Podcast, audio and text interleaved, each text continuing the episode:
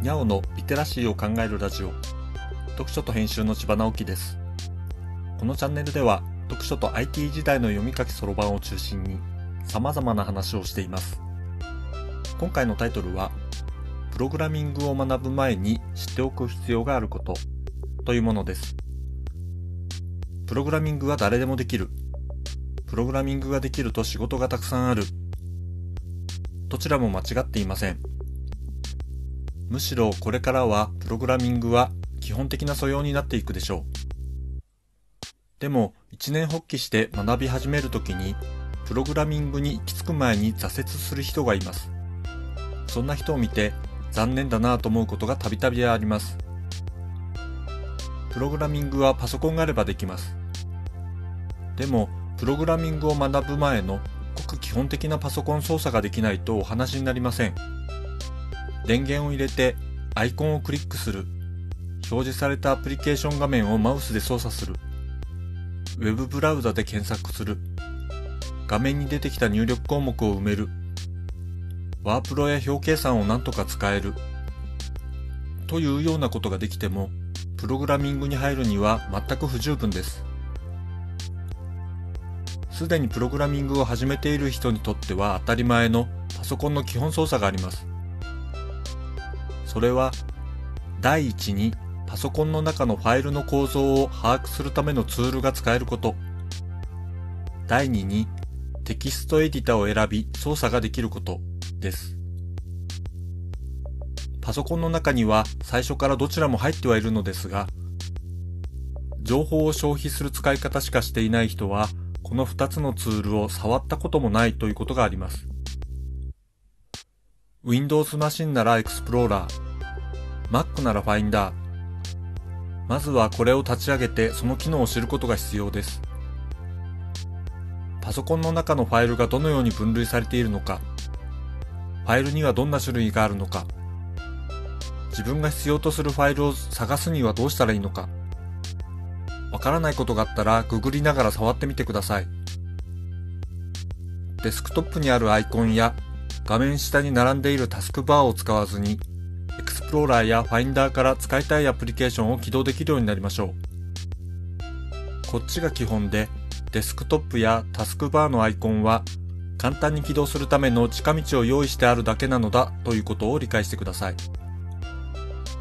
次にテキストエディターを知りましょう。まず、プレーンテキストについて理解する必要があります。プレーンテキストとは文字だけが並んだものです。文字だけ？とピンとこない方がいるでしょう。例えば、ワープロの文章を考えます。罫線などは文字ではないので除外するとして、文字だけを打ち込んだらプレーンテキストになるのでしょうかわざわざこんなことを言っているくらいですから、そうはならないのです。見た目は文字でも、ワープロの場合は、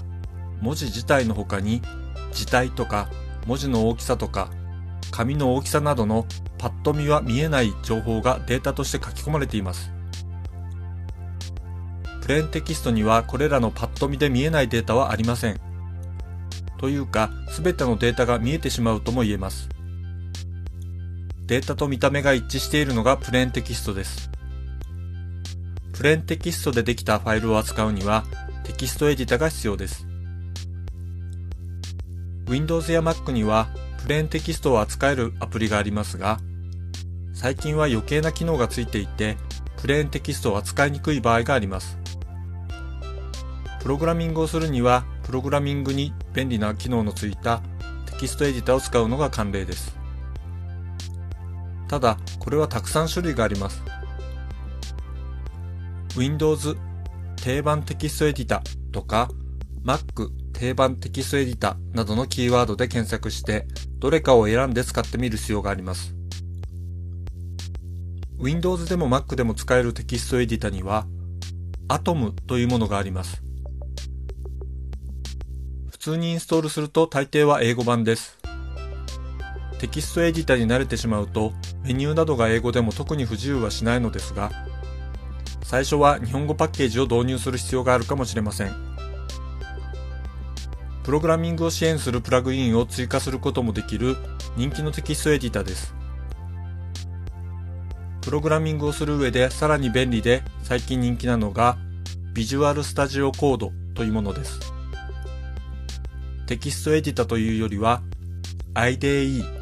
統合開発環境に分類されるものですが最近の新しいプログラミング言語を学ぶなら準備しておいた方が良さそうです。インターネット上にたくさんの使い方の情報があるので検索してみましょう。もっとシンプルなテキストエディタもたくさんあります。どのテキストエディタでも新規のファイルを作ること、テキストを打ち込むこと、ファイルをディスクに書き込むことが最低限の機能としてあります。まずはこの機能を確認することで、ひとまずプレーンテキストファイルを作ることができるようになります。プログラムを打ち込む前に、テキストエディタで自分の思った文字列をファイルにして、パソコンの中の好きな場所に置けるようになりましょう。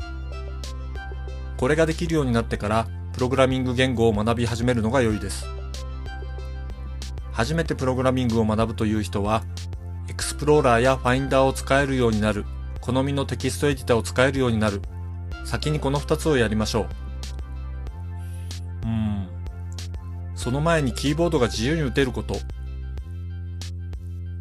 その前にキーボードのアルファベット以外の文字の呼び方を知る必要もあります。これらは慣れてしまえば当たり前になってしまうものですが、一番最初に迷子になって心が折れるハードルです。心して覚えてくださいね。読書と編集では IT を特別なものではなく常識的なリテラシーとして広める活動をしています。詳しい内容については概要欄のリンクからまたは読書と編集と検索して猫がトップページに出てくるホームページをご覧ください。この配信の書き起こしをノートで連載しています。概要欄にリンクがありますのでフォローいただけると嬉しいです。今日もワクワクする日でありますように。千葉直樹でした。ではまた。